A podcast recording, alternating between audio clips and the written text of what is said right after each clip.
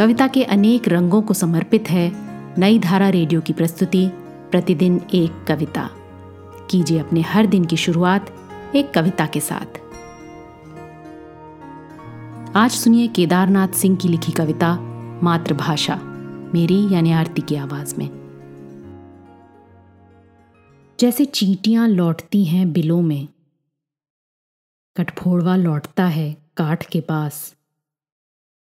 वायुयान लौटते हैं, एक के बाद एक, लाल आसमान में डैने पसारे हुए हवाई अड्डे की ओर।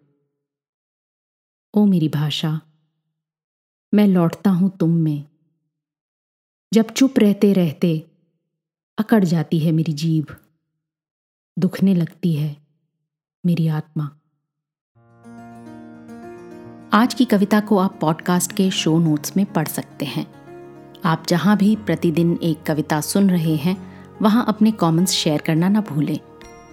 अगर आप चाहते हैं कि नई धारा रेडियो की ये प्रस्तुति हर सुबह आपके व्हाट्सएप पर आ जाए तो हमें इस नंबर पर मैसेज भेजें।